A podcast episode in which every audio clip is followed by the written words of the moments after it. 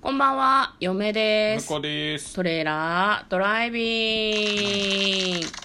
はい、始まりました。トレーラードライビング。この番組は映画の予告編を見た嫁と婿の夫婦が内容を妄想していろいろお話ししていく番組となっております。運転中にお送りしているので安全運転でお願いします。は。い、今日はですね、トレドラサブスタジオの方からお送りしております。はい、はい、ここ最近ね、ずっとサブスタジオでお送りしてますね、これね。そうですうね。ん、まあね、あの、悪魔のね、やつが来たからね、は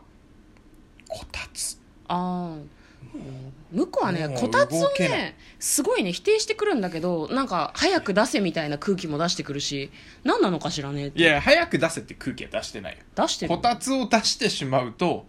居座っちゃうから、まあ、なるだけ出さん方がいい。むしろ家に導入しない方がいいと私は言っている。でも向こうはねあれなんだよこたつがないとねすぐベッドに潜って好きなだけ寝るんですよ寒いからそりゃそうだ。寒いから。うん意味わかんないじゃん何の生産的な行いもできないじゃんまだこたつがあった方がマシじゃねいやいやいやそんなことはないですよこたつに居続けると、うんあのどんどん堕落していくからやっぱりこたつは排除すべきだと思います、こたつで堕落するのとベッドで堕落するの別に一緒だと思うけど ねはい今日も映画の妄想していきます、今日妄想する映画はこちらですミッションマンガル崖っぷちチームの火星打ち上げ計画2010あごめんなさい2021年1月8日130分の映画です、はいとうとう来年の映画来ました来ましたわあもうなんか年のせいって感じがしますね年の瀬でございますよ言うてもう20日過ぎてますからねそうだね結構あの12月はね、うん番外編いっぱいやって貯めてたつもりだったんだけど12月25日がやっぱラストの公開日そうだねが多確かにいからねうんでそれもあの残り少なくなってきちゃってね、結構やったんじゃない我々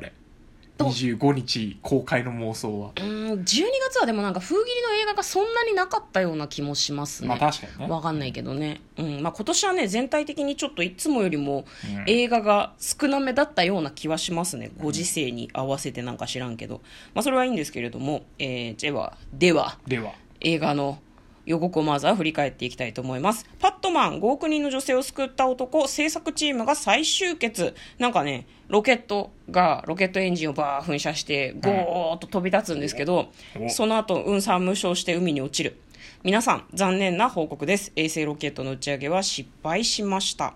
なんか、インドの、インドの NASA みたいなことだよね。多そう分、だね略称があったりするんでしょうけあどります、はいこうう 宇宙の開発を行っているところの人が、まあ、なんか失敗してしまったとそこのメインの担当の人がねで失敗しちゃったから官職に追いやられる火星探査計画の担当にされちゃうんですね偉い人にも自分で言ってた実現不可能な部署に追いやるんですねって、まあ、させんよねでそこでまあ火星探査プロジェクトに取り掛かっていくんですね二軍の寄せ集めっていうふうに言ってるんだけど、うんなんかおじいさんとかあと女性の科学者の人が結構多いのかなっていう感じでしたでその人たちが集まってみんなで頑張っていくなんか燃料の問題をこう話し合っている時に油が高温なら火を消してもパンは上がるっていうふうに言ってたからもしかしたら燃料をこうなんか加熱するバランスとかをなんか調べてたりするのかしらねでガスの節約を考えてでこれを使って火星を目指しますでなんか他の人たちも過酷な状況に耐えられる軽量素材をなんか開発したりとかいろんなことをみんなで頑張ってやっていくでも成功する確率はね最終的に1%なんだっていう。まあそんな中、ロケットを飛ばすことになります。史上最も少ない開発費、開発費、そして史上最も短期間で作られた火星探査機。果たして火星探査機は火星にたどり着くことができるのか、崖っぷちインド宇宙開発チームの挑戦を描いた奇跡の実話。再起をかけた男と女性科学者たちのアイデアと努力が歴史を変えた。というふうに、えー文字で出ておりました。はい。では内容の方、妄想していきましょう。トレイラードライビングはいうん、ということでねいやこの時期にまたなんか夢のある話ですねこれね、もうおまあ実はだからもう終わってるんだけどねそして多分予告を見るにん成功したんじゃなかろうかと嫁は思うんだけど、まあはやぶさとかもそうだけども、映画にするってことはさそうそうそうあのラスト失敗しても面白くもなんともないんだいやまあでも面白くもなんともないってことはないかもしかしたらうーん可能性としてはうん今回、このこの回は失敗したけどすごいなんかでもいい記録が取れて次すぐ上げたらそっちは成功したっていう展開かもしれないよね、うんその失敗をバネに次のことができたっていう、はいはいはい、うんうんうん、っていう展開もまああり得るかなとはちょっとそう夢だはね思でいもまなすけかど、なかね今の時代このしあの失敗だけをうん、いこう映画化するっていうのはなんかどうなのかなっていうやこれ映画のテーマが失敗は成功の母なんあじゃあなーいなるほどね知らんけそういうこどとねそうそうそうそうだからでその失敗はしたにしても、うんもうなんかいいところまで行ったってなれば、うんやっぱり結果が完全に出てなくてもそこそこ認められるんじゃないかなそうだねうん分からんけどでも成成功だろうねでもねででもも成成功だ功と思う、まあ成功はしてくれるんだと思う、うんうんうんでもあのやっぱりああいう宇宙のミッションうんって、あの結構いろいろあのマックスだとここまでやりたいけどうんあのもうちょっと下はこの辺、まあ、最低限ここできればいいかなみたいなえー、あってい段うのは階があるいろいんろだやっぱり、うんあの段階がもうあの宇宙に物をあげて何とかしようっていうのがそれ自体がすごい挑戦だから、まあ確かにね、まあ、だからあの一番簡単なミッションはあって、うんそこにこう付随してね一緒にこれもできるよね、あれもできるよねっていうのがあって、うんうんうんであの時間も限られてたりするんで、そうだね、はいうんまあ、探査機なので多分、あの人は乗っていったりとかしないんですよねうん火星誰もまだついてないからね、あそうかそうかつ月までですか火ね星月ま人類ででがす行けて火る星はまだ誰も行ってないので、うんうんあの探査機を送り込むまあはやぶさと一緒ですよねうんうんうんだけど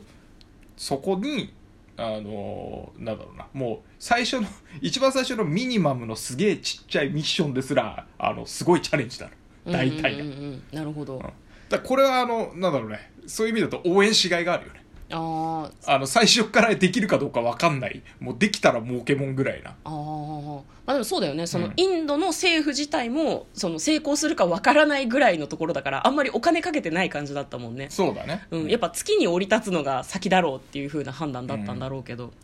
なるほどへーじゃあでもこれはでもとりあえず降り立つのがまずミッションだよねきっとね探査機だからね探査まあ、機だね周回軌道に乗せて、うんあの火星に近づくっていうのがまず最初のミッションね多分ね重力があるみたいなことそうだからそのうん周りで、あの到達できるそのたどり着くまでがまずあの最低限だからね多分、はいはいはいはいでたどり着いたら、まああのまあ、これははやぶさ2かなうん、の話だけどなんかあのアンカーみたいなのぶち込んで土あのつ取るのか土そう巻き上げて、うんでクレーターみたいの作ってそこに着陸するみたいのをはーやぶさ2はやってたらしいんだけどあそうまなあ、んだだ,、からそういうんあの地表になんかするみたいなミッションがあるんじゃないかなと思いますねへえはやぶさどこに行ってたんだっけずいぶん遠くに行ってたんだはよやぶねさはやぶささん木星圏だったと思いますけどへえ木星だって火星よりもっと先じゃんそうだね、うんうんあそうなんだ面白まあ、でいもね、うんはやぶさもあれ最初は全然期待されてなくてうんうんうんなんか映画だとそんな感じだったまあよとねりあえずやるけどみたいな、うんうんうんうんやらしてやるけどどうせ失敗だろうみたいな感じだったのをすげえ粘り強く頑張って、うん帰ってきたからあれだけこうなんだろうなちょっと感動があるみたいななるほどねだから今回もあの探査機どうなんだろうねあの持って帰ってくるのも大事だけどねまあ、サンプル取ったら当然持って帰ってこないといけないんだけどどういうミッションだったのかなっていうのがまず気になりますねあーその辺はあれかね映画の中をちょっと見てみないとわからない感じの作りなのかね一応ちょっとあのカンペを見るとカンニング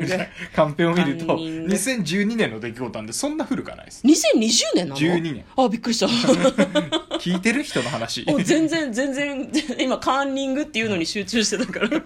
2012年か8年前かそうですねうーんなるほどね、えー気になるねなんかその概要がどうやらウィキペディアに載っているようなのでみんなは見ないように気をつけてね、まああの結果は別に見てもいいんじゃないと思うけどねまあまあ映あ画のはねやっぱここにさ脚色して描いてるからここのこうのんあのウィキペディアに書かれてないことが映画になってるわけだからやまあ、っぱりそうだろうな、んそうだとそ思うんなあの、うん開発者のエピソードとかまでは細かく書いてくれないからねうんうんうんうんまあ、あとあれですねその官職に追いやられていたのにこうなんだろう女性の科学者がすごく多かったっていうのも、なるほどなっていうふうにちょっと思いますしなんかその人たちが頑張ってこうなんか成功させたっていうところがすごくいいなというふうに思いますね。大事だねこういうのはね、うん、あとあのおじいちゃんの研究者がいたけど、うん彼は多分だけどよくわかんねえものを作ってるって判断されてたんだけどその素材がすごいっていうことだと思うのそだね多分きおっそらとく。そうなんだろうあいつ50年ぐらい意味わかんねえものを作ってるって思われてたんだけど、うんそれがないとロケット上がんなかったんだと思う、きっとそういうのがそういうメンバーが集まったんだと思うみんなからあんまり評価されてなかったんだけど、その人たちの能力が集まることで無事にロケットが上がるっていうのがうん醍醐味でしょうねきっそとうねだねまあ、うんあなんのでああいうチャレンジしてる人はなかなかねその、うんやっぱ信信じてそこをこれ絶対役立つんだと思って、うん信じてやってるけどやっぱ周りはさうん詳しくないしそれにまあ、つそういなてんだよねねやっぱ実績があるないとそうか実績あるないとかでうん見ちゃうからね、そう研究者としてどのレベルとかそういうふうに見られちゃうだろうからね、まあ、そういう意味でも応援しがいがある胸熱な映画なんじゃないかなと思います、いやこれは予告編が良かったね 予告が良かった良かったねそう向こうがさ急に予告見てて笑い出すからそんな予告だっけと思ったらあれ何どこで笑ってたんだよ あの踊り出したとここれインド映画だけどさ、うんあの結構リアルっていうかさ、うんうんあ歌ったら踊ったらしないんだって思って見てたんだけど予告の途中からうわーって踊り出したからやっぱり踊るんだって思ってすごい喜んじゃったよね そうどうしてもね、えーインド映画の最盛り上がりポイントでは踊って歌ってほしいなって踊る思ってしまうよねでそれが許される空間なんですよ、うんインド映画あれはあれいいよね待ってる待ってましたって感じがすそうるか待ってらましたっていう感じがす来たるっていう